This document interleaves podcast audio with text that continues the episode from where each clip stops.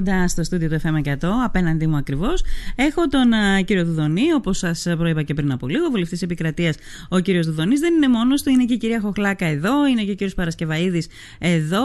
Ε, θα μιλήσουμε έτσι κι αλλιώς την επόμενη εβδομάδα με την Βάσο τη Χοχλάκα. Κύριε Δουδονή, καλημέρα. Καλημέρα, κύριε Βασιλιάδου. Χαίρομαι πολύ που είμαι εδώ στο σταθμό σας και στην ε, Λίμνο. Ε, και είναι μεγάλη μου χαρά που θα μιλήσουμε και φυσικά δεν είμαστε μόνοι, είμαστε παρέα και αυτό είναι πολύ σημαντικό. ναι. Για πείτε μου, είναι η πρώτη φορά που έρχεστε Λίμνο; Έχω έρθει πολύ παλιά, ε, αλλά θέλω να σας πω ότι ήταν ο πατέρας μου, ο πατέρας μου από τη Μυτιλίνη, είναι από το ναι. Μεσότοπο Λέσβου. Ναι. Ήταν φαντάρος ε, εδώ, εδώ βεβαίως και μείνανε και με τη μητέρα μου ε, ε, κάνα 1,5 χρόνο, τέλη δεκαετίας 70, αρχές δεκαετίας 80. Ναι.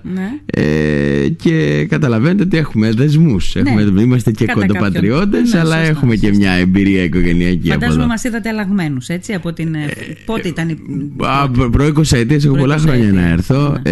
Ναι. Ε, πήγαινα στη Μυτιλίνη επειδή είναι, όπως είπαμε, πατρίδα. Ε, και κατά τα άλλα δεν, δεν είχε τύχει να έρθουμε για μεγάλο mm-hmm. διάστημα γιατί είχαν μείνει και πολύ καιρό εδώ. Πηγαίνανε πούμε, σε νησιά τα οποία δεν είχαμε πάει οικογενειακό. Mm-hmm. Ύστερα έπειτα έχω αρκετούς φίλους εδώ και έχω, έρθει, έχω φτάσει πολλές φορές στο τσάκ να έρθω. Βαπτίσεις, ναι, διακοπές ναι, ναι. φιλικές. Α, όχι κομματικούς μόνο φίλους. Όχι κομματικούς μόνο. σα ίσα λέω ε, γενικότερα. Mm-hmm. Αλλά πάντα κάτι τύχαινε, ας πούμε. Ε, τώρα που λίγο μας είδατε, μάλλον δεν θα το αφήσετε. Σας έχω λατρέψει, θέλω να σας πω. και μου κάνει πάρα πολύ μεγάλη εντύπωση ναι.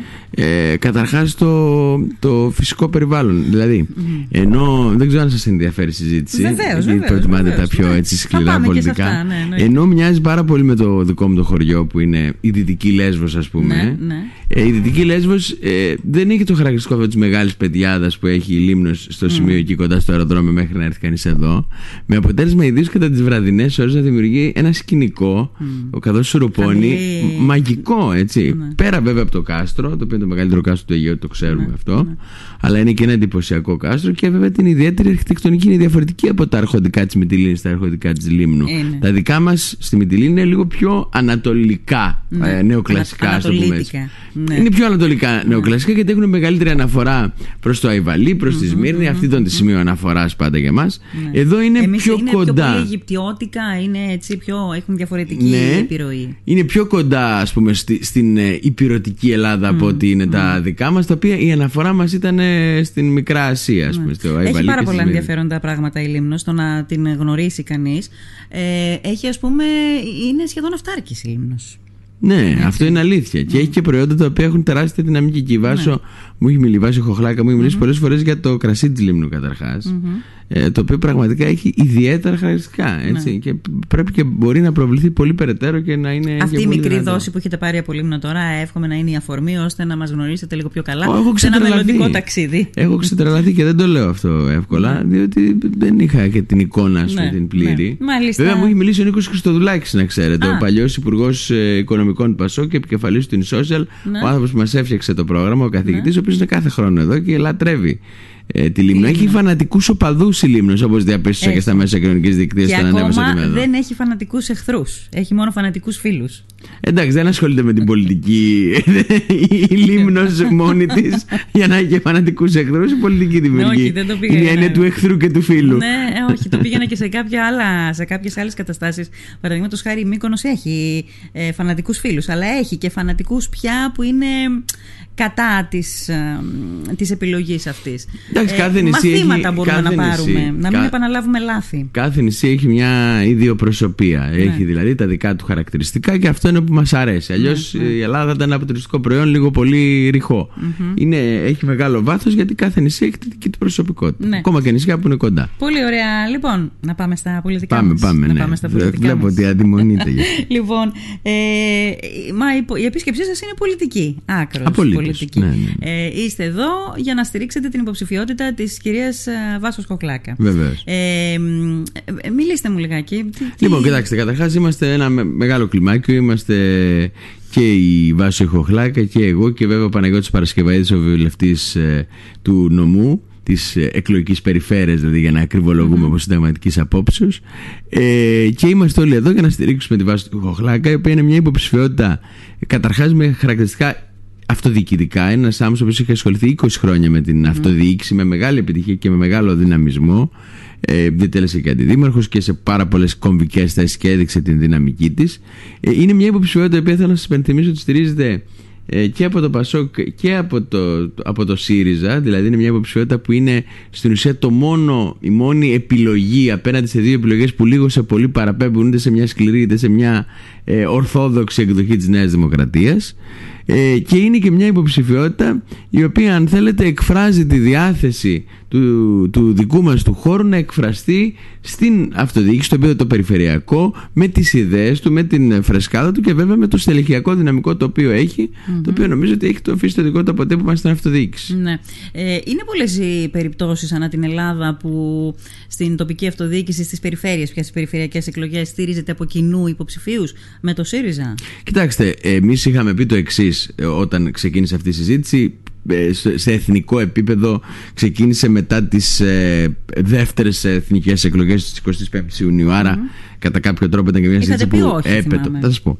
Αυτό το οποίο είπαμε και, και προσωπικά εγώ το είχα πει είναι ότι μια συμφωνία unblock σε όλη την Ελλάδα για όλους τις περιφέρειες και για όλους τους δήμους είναι κάτι το οποίο δεν παραπέμπει αυτή τη στιγμή είμαστε δύο διαφορετικά κόμματα, είναι κάτι το οποίο δεν παραπέμπει σε μια σύγχρονη Είναι κάπως ε, παλιωμοδίτικο. Όμως, όπου βρίσκουμε συνθέσεις, όπω βρίσκουμε εδώ, όπω βρίσκουμε στη Δυτική Μακεδονία, όπω βρίσκουμε στη θεσσαλια ε, αυτό καταλαβαίνετε ότι ε, είναι, αν θέλετε, εκφράζει μια τοπική δυναμική και αν θέλετε και μια σύγκληση των ιδεών για το τι πρέπει να γίνει σε περιφερειακό επίπεδο. Και θα σας πω ότι ας πούμε, η υποψηφιότητά μας η κοινή ε, στην Θεσσαλία είναι απέναντι στον κύριο Αγοραστό. Μην το ξεχνάμε Δηλαδή θέλει η Νέα Δημοκρατία να κρατάει μια περιφέρεια και να κρατάει τον κύριο Αγοραστό στη θέση αυτή μόνο και μόνο για να πει ότι βάφτηκε μπλε ο χάρτη. Αν βαφτεί κιόλας, Αυτό είναι, αυτή είναι η στόχευσή της. Ε, λοιπόν, εμείς έχουμε μια άλλη λογική. Δεν είναι η στενά κομματική. Ναι. Ε, αλήθεια, με άλλα κόμματα έχετε τέτοιου είδους συνεργασίες; Δηλαδή, ανά την Ελλάδα με τη Νέα Δημοκρατία έχετε τέτοιου είδους συνεργασίες; Στα τοπικά ζητήματα. Κοιτάξτε. Εκεί που συμπίπτουν ενδεχομένως ε, απόψεις, θέσεις, σε πρόσωπα. Κοιτάξτε, στην Κρήτη, όπως ξέρετε, έχουμε τον Σταύρο τον Αρναούτακ, ο οποίος ναι. είναι ήδη ε, πολλά χρόνια πετυχημένος ε, περιφερειάρχης. Και ο κ. Μητσοτάκης επέλεξε να κάνει αυτή τη στήριξη. Τώρα, αυτό ε, δεν έχει να κάνει ε, στην ουσία ε, με αν θέλετε κάτι το ευρύτερο Αυτό είναι ένα χαρακτηριστικό της ε, Κρήτης το οποίο έχει να κάνει το γεγονός ότι ο Σταύρος Αραδέξ είναι ε, πανθομολογουμένος ένας πολύ επιτυχημένος ε, περιφερειάρχης. Οπότε καταλαβαίνετε ότι εκεί πέρα ο καθένας στοιχίζεται πίσω από την επιτυχία. Όμως ο Σταύρος Αρνοδέξ είναι ένας τέλεχος του Πασόκ είναι με τεράστια εμπειρία τεράστια συμμετοχή στα πράγματα της παράταξής μας. ε, και καταλαβαίνετε ότι είναι ένα πολύ ιδιαίτερο χαρακτηριστικό και πλεονέκτημα και της παράταξης και της Κρήτης ίδιας ο σταυρος ε, ε, μιλήστε μας λίγο για την υποψηφιότητα της Βάσος της Χοχλακά. Είναι εδώ, μας ακούει. Ναι. Εγώ νιώθω λίγο άβολα να σας πω με αυτές τις καταστάσεις. Δηλαδή και χτες είχαμε τους α, τρεις βουλευτές της Νέας Δημοκρατίας που στηρίζανε την... Είδα, το βράδυ. Χαιρετηθήκατε, ναι, είχατε... Είπαμε ένα γεια βέβαια, ναι. πάντα λέμε. Ωραία, ναι. Πολιτικός πολιτισμός είναι Μα... πολύ ωραίο πράγμα. Καμιά φορά βλέπω ας πούμε ιδίως ε, στα δημοτικά, δεν τα ξέρω τα δημοτικά σας, ναι, ναι. ότι και ιδίως σε επίπεδο και τοπική, πρώτου βαθμού τοπικής υπάρχει πολύ μεγάλη ένταση και mm. αλλοκατηγορίε. Mm. Αυτά λοιπόν πρέπει να αποφεύγονται, να ξέρετε. Δεν, είναι, δεν είναι η λογική αυτή. Πρέπει να είμαστε πολισμένοι, γιατί αλλιώς ο κόσμος δεν μας σέβεται αν δεν είμαστε πολισμένοι και αν δεν έχουμε και μια επαφή στο επίπεδο του ανθρώπινου, έτσι. Ναι. Δεν είμαστε εχθροί στην πολιτική, κανένας με κανέναν. Ναι. Όταν μάλιστα μπορούμε να βρίσκουμε και συγκλήσεις όπως βρήκαμε εδώ στο τοπικό, στο περιφερειακό ψηφοδέλτιο, είναι πάρα πολύ καλό. Δηλαδή και στη Σάμο και εδώ είχαμε και με τα στελέχη του ΣΥΡΙΖΑ πολύ σημαντικές συζητήσεις εγώ μπορώ να πω ότι έγινα σοφότερος και σε σχέση με το, τα κτενόμενα στο ΣΥΡΙΖΑ, αλλά και σε σχέση με το τι ε, μπορεί να ε, επιτευχθεί ας πούμε, στο επίπεδο μιας ε, ε, παράταξης, όπως θέλει να είναι το ΠΑΣΟΚ, που να εκφράσει το σύνολο των προοδευτικών ε, δυνάμεων. Ε, και νομίζω ότι πάνω απ' όλα αυτό είναι πολύ θετικό. Τώρα, ε, η Βάσο νομίζω ότι δίνει έναν, μια πολύ μεγάλη, κάνει μια πολύ μεγάλη προσπάθεια η οποία πιστεύω ότι μπορεί να είναι νικηφόρα γιατί σπάει στην ουσία ένα δίλημα το οποίο είναι μη δίλημα. Γιατί είτε βγει ο κ. Μουτζούρης ω αντάρτη, είτε ο κύριος Στεφανή ω εκπρόσωπος του τακτικού στρατού, κυριολεκτικός και μεταφορικός. Αστείευομαι. Λοιπόν, της Νέας Δημοκρατίας, αντιλαμβάνεστε ότι την επόμενη μέρα ο χάρτης θα θεωρείται μπλε. Ε, στην περίπτωση του κ. Μουτζούρη δεν θα είναι μπλε ο χάρτης. Αν δεν είναι άσπρο μπλε. Ε, Ασπρομπλέ με την έννοια ότι είναι αντάρτη. είναι αντάρτης. Ναι, αλλά έχει ένα συγκεκριμένη, μια συγκεκριμένη κατεύθυνση. Έχει πάρει συγκεκριμένες θέσεις. Εγώ σέβομαι όλους τους ανθρώπους. Ε, Όμως θέλω να σας πω το εξής. Εμάς ο χώρος μας εκφράζεται κυριαρχικά και απόλυτα στο πρόσωπο της Βάσο. Γιατί, γιατί Βάσο είναι ένας άνθρωπος από την κοινωνία, ένας άνθρωπος ο οποίος προέρχεται από την αυτοδιοίκηση. Δεν είναι, είναι η μόνη η οποία μένει στα νησιά και αν μη τι άλλο, νομίζω στο επίπεδο της αυτοδιοίκησης έχει και μια τεράστια σημασία ο Περιφερειάρχης να μένει στο νησί. Έτσι δεν είναι; Δεν είναι ότι είναι ε, κάποιος ο οποίος εκπροσωπεί κάπου αλλού. Είναι κάποιος ο οποίος είναι εκεί και Γνωρίζει, πρέπει να δουλεύει ξέρει, πάνω στα πράγματα. ναι. Είναι η μόνη λοιπόν υποψηφιότητα που μένει ε, στην, ε, στην, ε, στην, σε ένα από τα νησιά, στην Μυτιλίνη εν προκειμένου. Ναι. Και βε- βέβαια έχει και την πείρα, έχει τη γνώση, έχει το σχέδιο και έχει και τους ανθρώπους, αν θέλετε. Ναι. Και νομίζω ότι αυτό θα α, αντικατοπτριστεί και στο αποτέλεσμα. Γιατί Ναι. κάποιοι πήγαν να χτίσουν ένα δίλημα το οποίο είναι ένα δίλημα αδιέξοδο, δηλαδή ποια εκδοχή του μπλε να διαλέξουμε. Εμείς, συγγνώμη, προοδευτικοί πολίτες ε, της περιοχής των νησιών μας έχουμε μια άλλη επιλογή. Έτσι. Το δίλημα που βάζετε από τη δική σας πλευρά, ποιο είναι λοιπόν, γιατί κάθε εκλογή έχει και το δικό της δίλημα. Αν θα συνεχίσουμε να λειτουργούμε με όρους παλαιοκομματικούς ή αν θα πάμε σε ένα πραγματικά αυτοδιοικητικό και ενωτικό ψηφοδέλτιο του προοδευτικού χώρου. Ναι. Εγώ θέλω να σας ρωτήσω το εξής. Εγώ την Βάσο τη Χοχλάκα την α, εκτιμώ και τη σέβομαι απεριόριστα. Ξέρω τους αγώνε της. Ε, είναι πραγματικά ένας άνθρωπος της αυτοδιοίκησης. Είναι πραγματικά ένας άνθρωπος που όταν μάχεται δίνεται. Έτσι είναι. Ε, θέλω όμως να σας ρωτήσω το εξής σε πολιτικό επίπεδο. Παρακαλώ. Το γεγονός ότι η Βάσο Χοχλάκα ήταν πριν από λίγο καιρό υποψήφια στις ε, βουλευτικές εκλογές. Μετά από, με, από λίγους μήνες ε, μ, είναι υποψήφια στις περιφερειακές εκλογές. Πέρα από το προσωπικό που είναι που, που ε, μόνο να εκθιάσει κανείς μπορεί την Βάσο τη Χοχλάκα πέρα από το προσωπικό ως, κι- ως ε, κίνηση από το κόμμα δεν δείχνει και μία ένδια ε, προσωπικού; Κοιτάξτε, ε, θα σας πω, θα σας πω την πραγματικότητα. Η περιφέρεια, στην περιφέρεια Αττικής, η Νέα Δημοκρατία κατεβάζει έναν άνθρωπο που ήταν υφυπουργός Εθνικής Άμυνας έως όλος προσφάτως. Στην περιφέρεια ε, Βορείου Αιγαίου κατεβάζει τον Αλκιβιάδη Στεφανία, ο οποίος ήταν υπηρεσιακός υπουργός άμυνας και σύμβουλος πρωθυπουργού, πώς ήταν ο τιτλο σε θέματα άμυνας. Και βέβαια επίσης ήταν υφυπουργός Εθνικής Άμυνας. Μάλιστα, δε οι ανακοινώσεις των δύο υποψηφιωτήτων έγιναν ενώ οι υποψήφοι περιφερειάρχες Αττικής και Βορείου Αιγαίου της Νέας Δημοκρατίας αντιστοίχως ήταν εν ενεργεία στις θέσεις, τι κρατικές θέσεις, που δημιουργούν και έντονα ζητήματα συνταγματικότητας σε αυτά που σας λέω. Σας το λέω και με την άλλη μου ιδιότητα. Ναι. Στις οποίες κατέβαιναν. Και τώρα τι συζητάμε, αν ήτυχε κατέβει η Βάσο ως υποψήφια με το Πασόκ στη Λέσβο, ίσα ίσα νομίζω ότι δηλώνει ότι η υποδομή που χτίστηκε, γιατί τα πρόβληματα είναι τα ίδια, ξέρετε. Απλώς οι, οι συνέργειες που πρέπει να βρεθούν βρίσκονται με διαφορετική αναλογία αναλόγως του αν είσαι στην βουλη ή στην περιφερεια Και ο κόσμος δεν γνωρίζει πολλές φορές αν κάτι είναι αρμοδότητα της κεντρικής κυβερνήσεως, άρα πρέπει να ασκείται κριτική μέσα στη Βουλή, από ένα κόμμα της αντιπολίτευσης μιλάω, ή είναι ένα ζήτημα της περιφέρειας και άρα πρέπει να ε, αναφερθεί στην περιφέρεια. Πραγματικότητα είναι τα προβλήματα πρέπει να λύνονται με συνέργειες. Άρα η γνώση η οποία αποκομίστηκε στις, στο επίπεδο των ε, εθνικών εκλογών θα χρησιμοποιηθεί σε αυτοδιοικητικές εκλογές και αυτό είναι και το νόημα και το Πάντως, κρίσιμο. Και αυτό το είμαστε και ερώτημά άλλοι δύο μου το βουλευτές καταλάβατε, εδώ. έτσι. Απολύτως. Επειδή το, το Πασόκ τώρα έκανε ένα βήμα, τώρα σε αυτές τις εκλογές έκανε ένα βήμα ε, ανάτασης ας πούμε. Ε, αυτό που αναρωτιέται κανείς έχει νέο στελεχειακό δυναμικό στα νησιά μας, στις περιοχές μας, στελεχειακό δυναμικό που θα μπορούσε να, να χρησιμοποιηθεί και να γίνει ε, το εφαλτήριο για μ, μ, μεγαλύτερα ποσοστά, για μεγαλύτερο άνοιγμα προς την κοινωνία. Κοιτάξτε, εγώ ε, μιλώντας προσωπικά έχω επισκεφτεί όλα τα νησιά πριν, της- πλην της Χίου τους τελευταίους, μέσα των τελευταίους 15 μέρες ξανά σε πολλές περιπτώσεις. Δηλαδή έχω πάει στη Σάμο, α δεν έχω πάει στην Ικαρία επίσης, με συγχωρείτε. Ε, ε, αναφέρομαι τώρα στα νησιά άνω των 1.500-2.000 κατοίκων. Ε, αυτό το οποίο παρατηρώ είναι ότι υπάρχει τεράστιος ενθουσιασμός από τους νέους, πράγμα το οποίο δεν το είχαμε στο Πασόκ. Δηλαδή είχαμε ένα έλλειμμα εκεί, αν δείτε και δημοσκοπικά πανελλαδικά. Και επίσης υπάρχει και πάρα πολλοί κόσμος ο οποίος θέλει να έρθει κοντά μας να βοηθήσει. Όμως όταν έχεις κοντά τις εκλογικές αναμετρήσεις πρέπει να χρησιμοποιήσεις την εμπειρία που έχει αποκομιστεί στη μία εκλογική αναμέτρηση για να πας στην άλλη. Θα ήταν λάθος νομίζω.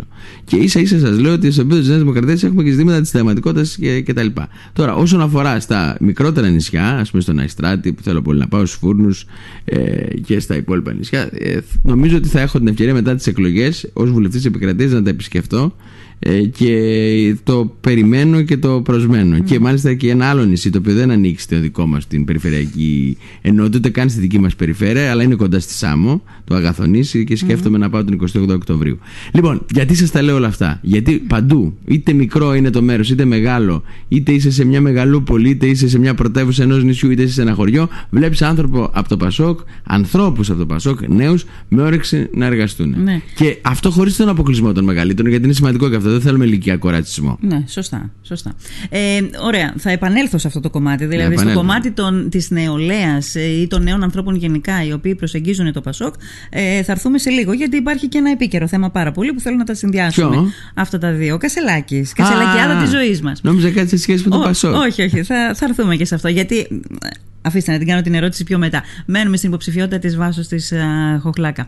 Ε, τι σας λέει ο κόσμος στι επαφές σας που κάνετε, ε, ε, Πώς εκλαμβάνει ο κόσμος αυτή την υποψηφιότητα; Εγώ σας λέω νομίζω ότι ο προοδευτικός κόσμος Αναφέρομαι σε έναν κόσμο Μην ξεχνάτε το Πασόκ ε, στη, στα, στα νησιά Έχει δηλαδή στις τρεις ε, εκλογικές περιφέρειες Έχει πετύχει ένα μέσο ποσοστό της τάξης του 16-15-16% έτσι Ο ΣΥΡΙΖΑ αντιστοίχως έχει χαμηλότερα ποσοστά Αλλά και αυτός ε, διψήφια ε, αθρηστικά αυτό είναι ένα πολύ σημαντικό κεκτημένο. Mm-hmm. Όλος αυτός ο κόσμος λοιπόν και αν τον αθροίσουμε φυσικά και με τον κόσμο που προέρχεται από την ευρύτερη αριστερά ε, το κουκουέ ας πούμε το οποίο πάντα κατεβάζει τα δικά του φεδέρα το καταλαβαίνω αλλά όταν έρθει η ώρα ενός διλήμματος φαντάζομαι οι ψηφοφόροι δεν θα πάνε με μια πιο σκούρα ή πιο ανοιχτή εκδοχή της Νέας Δημοκρατίας όλος αυτός ο κόσμος ψάχνει μια εναλλακτική και επειδή οι εκλογές κρίνονται πάντα τις τελευταίες μέρες mm.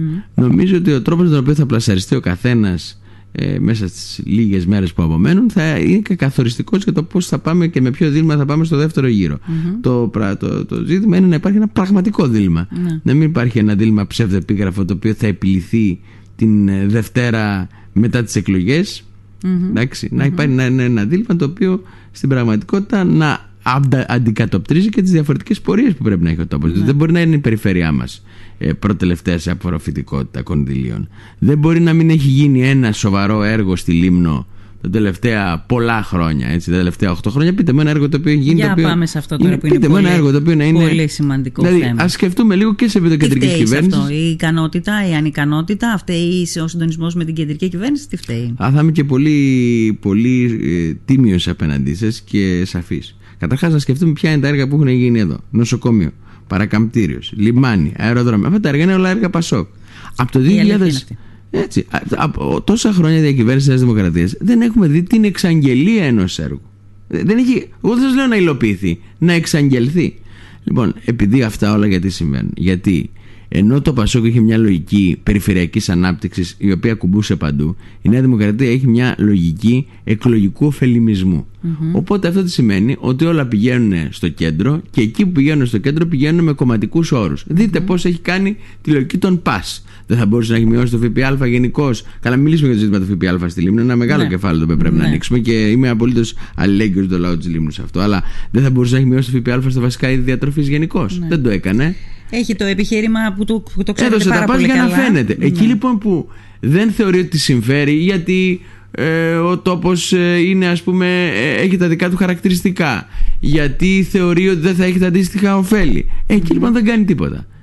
Αυτή είναι η πραγματικότητα. Ιδίως δε στο επίπεδο το περιφερειακό, ο κ. Μιτζούρης έχει κάνει πολύ μεγάλο βαθμό ε, πολιτική στην περιφέρεια με βάση το ποιοι το ψήφισαν και ποιοι δεν το ψήφισαν. Πού ψηφιζόταν και πού δεν Τότε πώς, ψηφιζόταν. πώς εξηγείτε όμως το γεγονός ότι μ, με όλα αυτά που είπατε για τα έργα που αναφέρατε, τα έργα στα οποία αναφερθήκατε είναι έτσι, είναι έργα του Πασόκ. Ε, ενώ συμβαίνουν όλα αυτά λοιπόν, πώς εξηγείτε το γεγονός ότι η Νέα Δημοκρατία, η, ο νομός μας βάφτηκε μπλε, το νησί μας βάφτηκε μπλε, που το νησί μας, θέλω να σας πω, θα σας έχουν ενημερώσει Ξέρω, φαντάζομαι, ξέρω. ήταν προπύργιο. Ξέρω, έχω εικόνα, μα σα είπα. Έχουμε δεσμούς. Λοιπόν, κοιτάξτε. Καταρχάς το Πασόκ είναι σε μια προσπάθεια, ε, αν θέλετε, ε, να ξαναστηθεί. 40% η Νέα Δημοκρατία. Τα ξέρω, τα ξέρω. 15 1398 ψηφοδέλτια πήρε το Πασόκ. ε, σωστά. Ναι, δεν έχω τώρα τους απόλυτους αριθμούς, αλλά τα ποσοστά. Α, Αυτή είναι η μπροστά αίσθηση μου. Ή Ναι. 1298, ένα από τα δύο. Θυμάμαι τα, τα ακριβή νούμερα. Λοιπόν, κοιτάξτε, καταρχάς ανεβήκαμε πάρα πολύ. Δεν θα κοιτάτε ποτέ τα αποτελέσματα εκλογικά. Αυτό μου το έχει πει ο Πάρης ο Κουκουλόπουλος. Ναι. Ένας δυνατός Μεγάλος, αυτοδιοικητικός. ε, Έτσι, ναι. μέτρ. Και εκλογολόγος. Ο, ο, α, μπράβο. Ο Πάρης λοιπόν μου έλεγε πριν τις εκλογές: Δεν θα κοιτάς σε κάθε περιοχή που πηγαίνεις, γιατί έκανα περιοδίες. Ναι. Τα ποσοστά ή τις ψήφους. Ναι, οι απόλυτοι αριθμοί λένε την Θα αλήθεια. τις βλέπεις συγκριτικά. Τι παίρναμε, τι παίρνουμε. Ναι. Λοιπόν, εδώ η άνοδος είναι πολύ μεγάλη. Έτσι, Πάρα πολύ μεγάλη. Είναι διπλασιασμός. Ε, πήρατε έδρα. Ε, Βεβαίως και ο Παναγιώτης ο οποίος κοσμεί το κοινοβούλιο και θέλω να σας το πω ότι ο Παναγιώτης Παρασκευαίδης είναι μπορώ να σας πω ο καλύτερος άνθρωπος που έχει το κοινοβούλιο καταρχάς. Ω άνθρωπος πρώτα απ' όλα. Και ένας άνθρωπος ο οποίος μαχητικά αγωνίζεται κάθε μέρα, επειδή ασχολιόμαστε και μαζί με τα θέματα του Βορείου Αιγαίου, ε, για τα ζητήματα και τα προβλήματα που υπάρχουν με συνεχείς κοινοβουλευτικές δράσεις. Άρα λοιπόν νομίζω ότι είναι πολύ σημαντική ε, αυτή η έδρα την οποία πήραμε και στην πράξη και βέβαια στο επίπεδο του συμβολισμού. Γιατί η Μυτιλίνη και η Λέσβος, η- και η Λέσβος δηλαδή, πήγα να το κάνω σαν τον Τζίπρα τώρα, και η Λίμνος και ο Αϊστράτης είναι ε, νησιά τα οποία έχουν ένα πολύ υψηλό, ε, αν θέλετε, δημοκρατικό φρόνημα το οποίο φαίνεται μέσα στα χρόνια. Ε, θέλω να σου πω ότι το χωριό μου, Μεσότοπος Λέσβου, ε, έπαιρνε 65% το κουκούι και μετά έπαιρνε 65% το Πασόκ, έτσι. Ε, ήταν, Κάποια, είχε- Κάπως έτσι ήταν και η πορεία της Λίμνου. Λοιπόν, είχε μεγαλύτερο ποσοστό από το Μανταμάδο, ακόμα έχω την αίσθηση, χωρίς να είμαι βέβαιος, ως κοινότητα, γιατί το Μανταμάδος ήταν Δήμος, το Κουκουέ και στην Ναι. πορεία των πραγμάτων. Βέβαια, μετά το Πασόκ, που ήταν μια ήδη. ε, το είδαμε στο Μεσότοπο, δεν το είδαμε στο Μανταμάδο. Λοιπόν, άρα είναι δημοκρατικές περιοχές και εκεί έχουμε μεγάλο, μεγάλη στόχευση να ξαναγίνουν κάστρα Ναι. τη δημοκρατική Άρα λοιπόν λέτε ότι ναι, ε, οκ, μπορεί να υπολοιπόμαστε πολλοί, πολλές μονάδες ακόμα α, στα ποσοστά, ωστόσο έχει ξεκινήσει η αντίστροφη μέτρηση. Ε, ναι. Συγκριτικά, αν το δείτε, είμαστε 50% απάνω. Ναι, ναι, ωραία. Ε, μ, για να έρθουμε τώρα έτσι με αυτή την ερώτηση και στο, στα, στα, σε αυτά που βλέπουμε τώρα να εξελίσσονται το τελευταίο διάστημα γιατί ενώ φαινόταν ότι είχε μία κάποια δυναμική τέλος πάντων ε, ε, το Πασόκ όντως στις προηγούμενες εκλογές πιστεύετε τότε ότι τώρα θα ανακοπεί αυτό το κίνημα αυτό το ρεύμα Καλά, τι μάλλον θέλετε να σου πω. καλύτερα; Ορίστε Προφανώς και δεν το πιστεύω. Λοιπόν, Ναι. κοίτα, καταρχάς Μιλάω να για σας το- πω, μιλάμε για- μιλάω δεν για έχω την εκλογή ξαναμιλήσει Κασελάκη, πουθενά μετά την έτσι. εκλογή Κασελάκη. Α, ωραία, Έχετε έχουμε τα την πρωτεία. πρωτιά, ναι. Έχετε τα πρωτεία και χαίρομαι για αυτό που είναι εδώ στα, στη, στην, στην εκλογική περιφέρεια της ε, Λέσβου και της Λίμνου. Ε, εμένα η αίσθηση μου είναι η εξής. Ε, υπάρχει μια φοβερή ε, επικοινωνιακή κάλυψη του όλου ζητήματος για ζητήματα τα οποία δεν αφορούν στην ουσία της πολιτικής. Ναι. Το Πασόκ είναι ένα κόμμα το οποίο μιλάει πάντα πολιτικά. Δεν κάνουμε ούτε lifestyle, ούτε είμαστε αντικείμενο των μεσημερινών εκπομπών, τουλάχιστον εκουσίως, ακουσίως μπορεί να έχει συμβεί. Ε, η ουσία είναι η πολιτική. Εγώ δεν σας λέω καλές κακές στη θέση του Κασελάκη. Πρέπει Μα ο δεν πρόεδρος τις ξέρουμε ΣΥΡΙΖΑ να ακόμα μας τις τις πει. θέσεις του Α, γεια σου. Κασελάκη. Πρέπει να μας τι πει και να καταλάβουμε. Δηλαδή, λέει για τη στρατιωτική θητεία. Καταρχάς, φανταστείτε τι θα σήμαινε για τη Λίμνο η εφαρμογή της πρότασής του για τη στρατιωτική θητεία, έτσι. Ε, και για τη Λέσβο. Ε, έπειτα, ε, καταρχάς δεν γίνεται αυτό. Από συνταγματικής άποψης πρέπει να αλλάξει το Σύνταγμα. Αλλά και να γινόταν θα ήταν μια καταστροφή, ιδίως για περιοχές όπως η Λίμνος. Έπειτα λέει, ξέρω εγώ, διάβαζα τις θέσεις του, προσπαθούσα να καταλάβω. Λέει, ας πούμε, να εφαρμόζεται η ασυλία των βουλευτών, να μην εφαρμόζεται και η Επιτροπή της Βουλής να εφαρμόζει το άρθρο 62 και αν εμπίπτει στην αρμοδιότητα να το κρατάει, αλλιώς να το στέλνει στα δικαστήρια. Μα αυτό κάνουμε, επειδή είμαι μέλος της Επιτροπής, αυτό κάνουμε. Τρεις παραπέμψαμε την προηγούμενη εβδομάδα. Ε, λοιπόν, ε, τα μισά από αυτά που λέει δεν γίνονται, τα μισά από αυτά που λέει γίνονται ήδη. Όταν λοιπόν μιλήσει πολιτικά, τι σημαίνει πολιτικά, πολιτικά σημαίνει δύσκολα. Πράγματα που δεν ευνοούν όλους. Εμείς, ας πούμε, βγήκαμε προεκλογικά και είπαμε όσοι έχουν πάνω από 3 εκατομμύρια να πληρώσουν σε μετοχές, να πληρώσουν, δηλαδή σαν τον κύριο Κασελάκη, στην περιουσιακή κατάσταση του κύριου Κασελάκη, όσοι έχουν πάνω από 3 εκατομμύρια, να πληρώσουν 10.000 ευρώ παραπάνω. Και πέσανε να μας φάνε. Όμως εμείς καλά κάναμε και το είπαμε. Γιατί είμαστε ένα κόμμα σοσιαλδημοκρατικό, ένα κόμμα που είναι με την αναδιανομή και προφανώς όταν όλη η Ελλάδα περνάει δύσκολα με την ακρίβεια, δεν γίνεται να μην ζητήσουμε και 10.000 ευρώ από κάποιον που έχει 3 εκατομμύρια. Έτσι, ο κ. Κασελάκης πρέπει να έχει παραπάνω, αρκετά. Λοιπόν, καταλαβαίνετε λοιπόν ότι ο κ. Κασελάκη πρέπει να μας πει αν είναι με την τάξη του Ναι. ή αν είναι με το υπόλοιπο 99,9% του ελληνικού λαού. Ναι, ναι. Ε, Εντάξει, ωραία. τώρα Το- να σας πω, δεν, δεν μου παράπονο απαντήσατε. δεν έχετε. Δεν μου απαντή... Για την απάντηση. Ε, για τι την να υπο- σας απαντήσω, Όχι, σας- να σας πω. αν να σας πω. φοβόμαστε. Ξέρετε γιατί το λέω. Γιατί τώρα έτσι όπως πιστεύω ότι θα, πώς να πω, θα αστικοποιηθεί, θα καπιταλοποιηθεί. ε, Τώρα αυτή είναι... Ναι. Ε, σ- σ- το συγγνώμη κιόλας και για τις έννοιες αυτές. Ε, μ, ε, ο ΣΥΡΙΖΑ φοβάμαι ότι κάποια στιγμή το ΠΑΣΟΚ θα φαντάζει λίγο σάκρα αριστερά. Α, πολύ ωραίο αυτό που είπατε. Μ' άρεσε, ήταν αστείο. λοιπόν, κοιτάξτε, άκρα αριστερά δεν είμαστε. Όχι, γιατί... αλλά σας Ακούστε, λέω τι γίνεται. στη θα σας πω. σύγκριση. Λοιπόν, κοιτάξτε. Το, τα κόμματα τα οποία έχουν βαθιές ρίζες δεν παλατζάρουν εύκολα. Ή και να παλατζάρουν, το κάνουν Για μέσα λίγο. από τις συντεταγμένες διαδικασίες. Δηλαδή, βγήκε ο Κόρμπιν στη, στο εργατικό κόμμα στην αγγλια Βγήκε μέσα από τις διαδικασίες του κόμματος. Και δεν ήταν το κόμμα Κόρμπιν, ήταν η εργατική που ήταν ο Κόρμπιν. Λέω τώρα ένα παράδειγμα μεγάλη στροφή ναι. προς τα αριστερά. Έτσι. Όταν ένα κόμμα δεν ξέρει αν πάει πολύ δεξιά, πολύ αριστερά, πολύ έτσι. Εκεί πέρα υπάρχει πρόβλημα. Και νομίζω το, η γνήσια αριστερή που είναι στο ΣΥΡΙΖΑ, γιατί εγώ σας λέω, μιλάω στα νησιά με πάρα πολύ κόσμο και ανθρώπους και από την μια πλευρά και από την άλλη, έτσι, τη εσωκομματική σύγκρουση του ΣΥΡΙΖΑ. Όλοι όμως σου λένε πρέπει να προσδιοριστεί το ιδεολογικό στίγμα.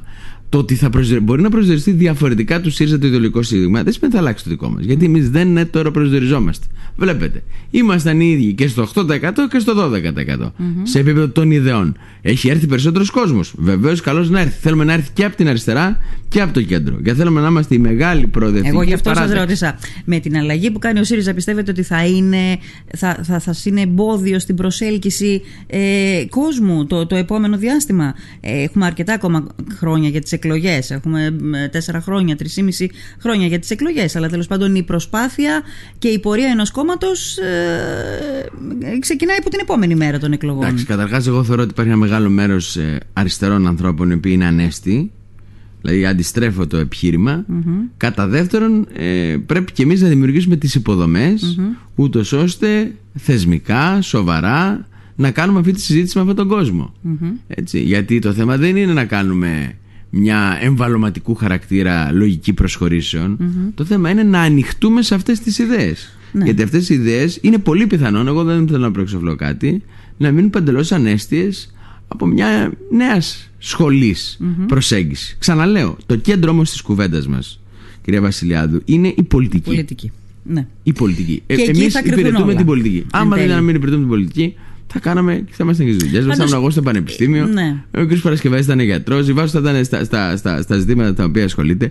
Καταλαβαίνετε ότι εδώ πέρα την πολιτική υπηρετούμε είτε στο αυτοδιοικητικό επίπεδο, είτε στο επίπεδο το κοινοβουλευτικό, είτε στο επίπεδο το κυβερνητικό που στην κυβέρνηση. είναι σωστό αυτό το πράγμα. Γιατί αυτή τη διαδικασία του να ψηφίζεται ο πρόεδρος από το, ο αρχηγός από, το, γκο- από, το, από τον κόσμο, από το λαό, ε, το εισήγαγε το Πασόκ. Την Αλήθεια. εισήγαγε το Πασόκ.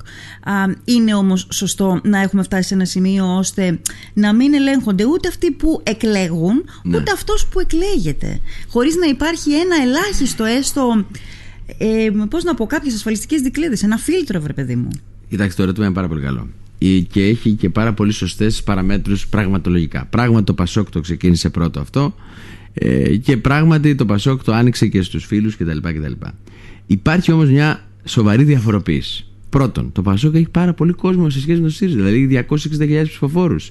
Στο ΣΥΡΙΖΑ πανηγυρίζουν για 140.000. Δηλαδή, όσο πήρε ο Ανδρουλάκης μόνος του ψήφους, πήρανε και οι τρεις μαζί.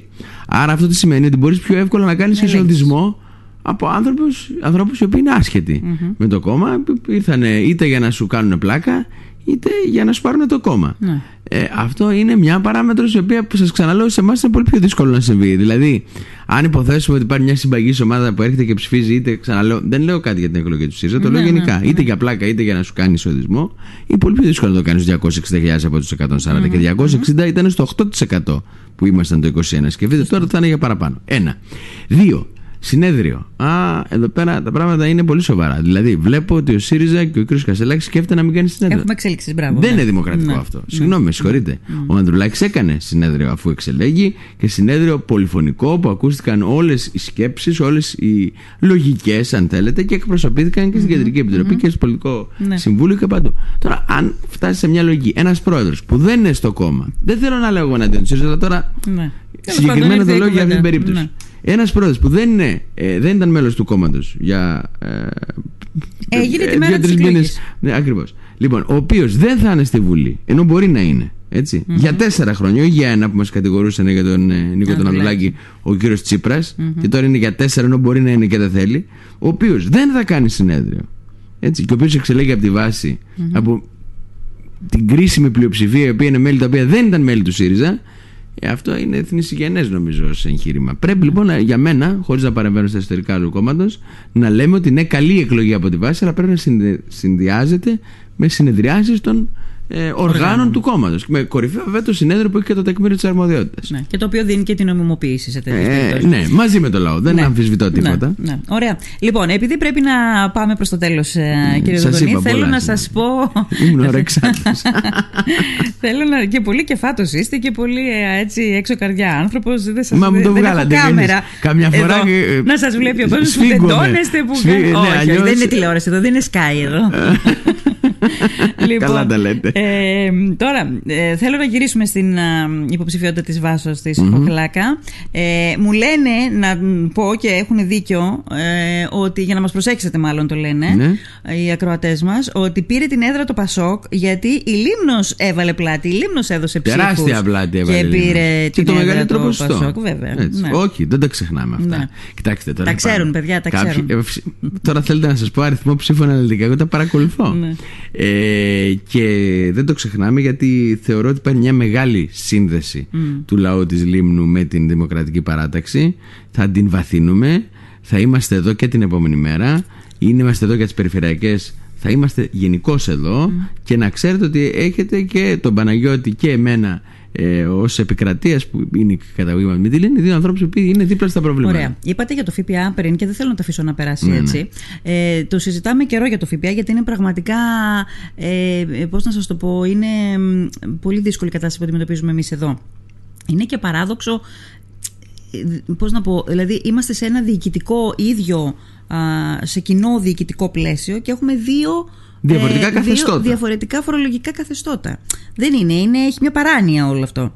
Ε, Τέλος πάντων, όμως, σύμφωνα με την, ε, και με την κυβέρνηση, η Ευρωπαϊκή Ένωση έχει δώσει το πράσινο φως τροποντινά το 25 να γίνει η αλλαγή. Μάλιστα. Να επιστρέψουμε. Έχετε μια διαφορετική άποψη εσείς γι' αυτό; Εγώ πιστεύω Αν ότι- και δεν είναι θέμα άποψης, είναι θέμα Κοιτάξτε, γεγονότων. καταρχάς η φορολογική πολιτική, όπως πολύ καλά ξέρει οποιοδήποτε, είναι ζήτημα το οποίο ανάγεται στο ε, κράτος μέλος, όχι στην Ευρωπαϊκή Ένωση. Πρώτον.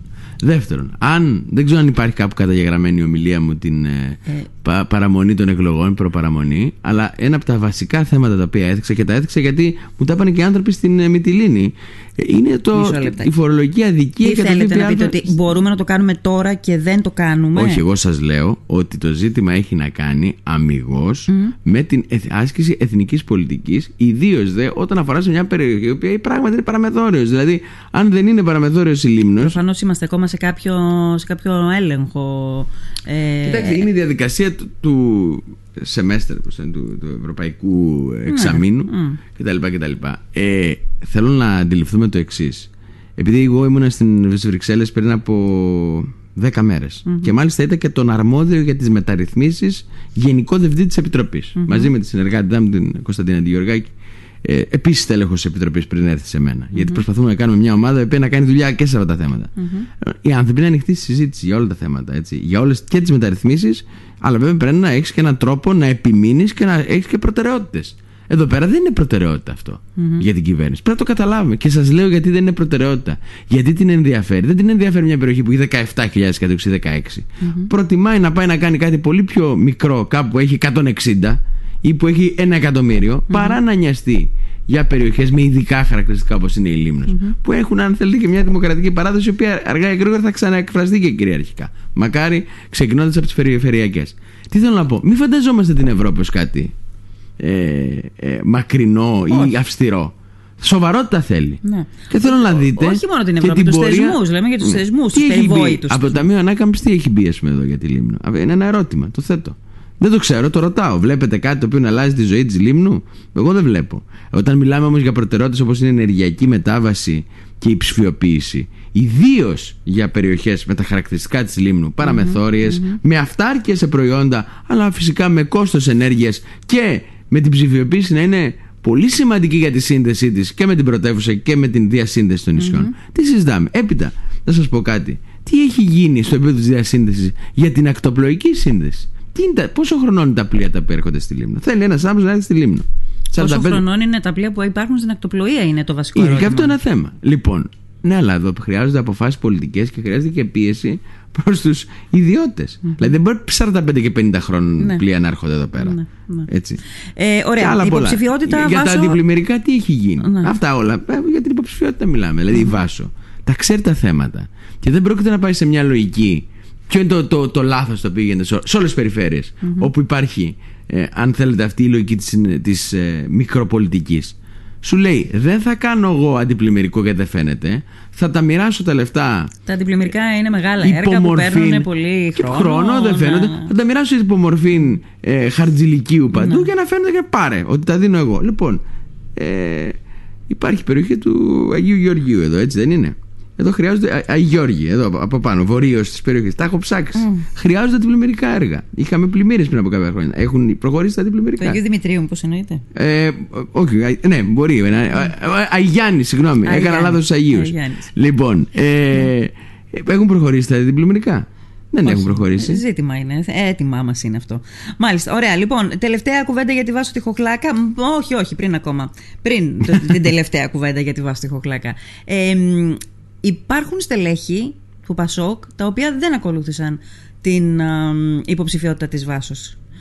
Υπάρχει μια γραμμή πανελλαδικά τι θα γίνει με αυτές, τις υποψη- με, με αυτές τις, τους αντάρτες ας πούμε. Κοιτάξτε, η- το Πασόκ στις εκλογές της τοπικής αυτοδιοίκησης πρώτου βαθμού, δηλαδή στους Δήμους, ε, όπως έχουμε πει, ε, άφησε τα πράγματα στο επίπεδο του οι τοπικές κοινωνίες να διαλέξουν. Στις περιφέρειες όμως, εκφράστηκε απολύτως κυριαρχικός. Και όποιος δεν έχει πάει με τη γραμμή του κόμματος είναι εκτός γραμμής. Απλούστατα. Είναι και εκτός κόμματος. Κοιτάξτε, τώρα αυτό δεν θα σας το πω εγώ. Ο ένας βουλευτής επικρατέα, ο οποίος ήρθε στην ε, Λίμνο. Δηλαδή θα συνεδριάσουν τα όργανα, ας πούμε, κάποια στιγμή μετά τις εκλογέ. Μετά τις εκλογές θα δούμε τι θα Ή γίνει. με εντάξει, όλα θα αυτά. ξεχαστεί. Θα ας πούμε, δούμε το τι θα θέμα. γίνει μετά τις εκλογές με όλα αυτά. Προφανώς και δεν είμαστε ε, σε μια λογική ε, χαλαρότητα.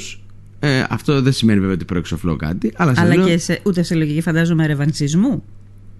Κοιτάξτε, είναι. δεν είναι θέμα ρευανσισμού. Είναι το, το πολύ απλό θέμα.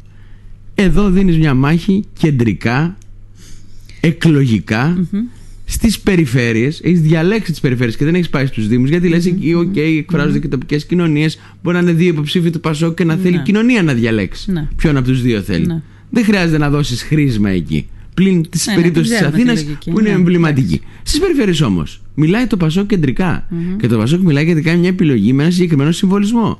Το Πασόκ στην περιφέρεια εδώ δεν πήγε να στοιχιστεί ούτε πίσω από έναν κολλητό του κυρίου Μητσοτάκη, ο οποίος ήταν σύμβουλός του και υπουργός του, ούτε πίσω από έναν άλλο, ένα άλλο στέλεχος της Νέας Δημοκρατίας με πολύ δεξιά χαρακτηριστικά, με λογική συγκεκριμένη και η οποία ανάγεται και στον ποπουλισμό, αν θέλετε. Μια λαϊκιστική, εθνολαϊκιστική προσέγγιση. Το Πασόκ είπε: Εγώ θα μιλήσω ως Πασόκ. Και θα έχω μια επιλογή με αυτοδιοικητικά αλλά και δημοκρατικά και προοδευτικά χαρακτηριστικά. Ήρθε μετά και ο ΣΥΡΙΖΑ ε, αν θέλετε στήριξε την επιλογή αυτή γιατί πραγματικά πιστεύουν οι άνθρωποι ότι είναι μια επιλογή καλή και μια επιλογή με ε, προοπτική αν θέλετε για τον προοδευτικό κόσμο του τόπου ε, δεν θα δεχόμαστε τώρα να πηγαίνει ο ένας με τον σκληρό δεξιό και εθνολαϊκιστή ή ο άλλος με την επιλογή Άρα δεν θα το επίσης σκληρή ξεχάσετε. δεξιά. Μετά τις εκλογές. Τίποτα, δε, τίποτα δεν τίποτα δεν ξεχνιέται. ξεχνιέται. Ξεκινάει το Πασόκ. Δεν ξέρω αν είστε και ε, ε, ε, ερωτική εκπομπή, ε, αν βάζετε και τραγούδια, αλλά Ε, βάζω. τίποτα δεν ξεχνιέται, Τίποτα να δεν ξέρετε.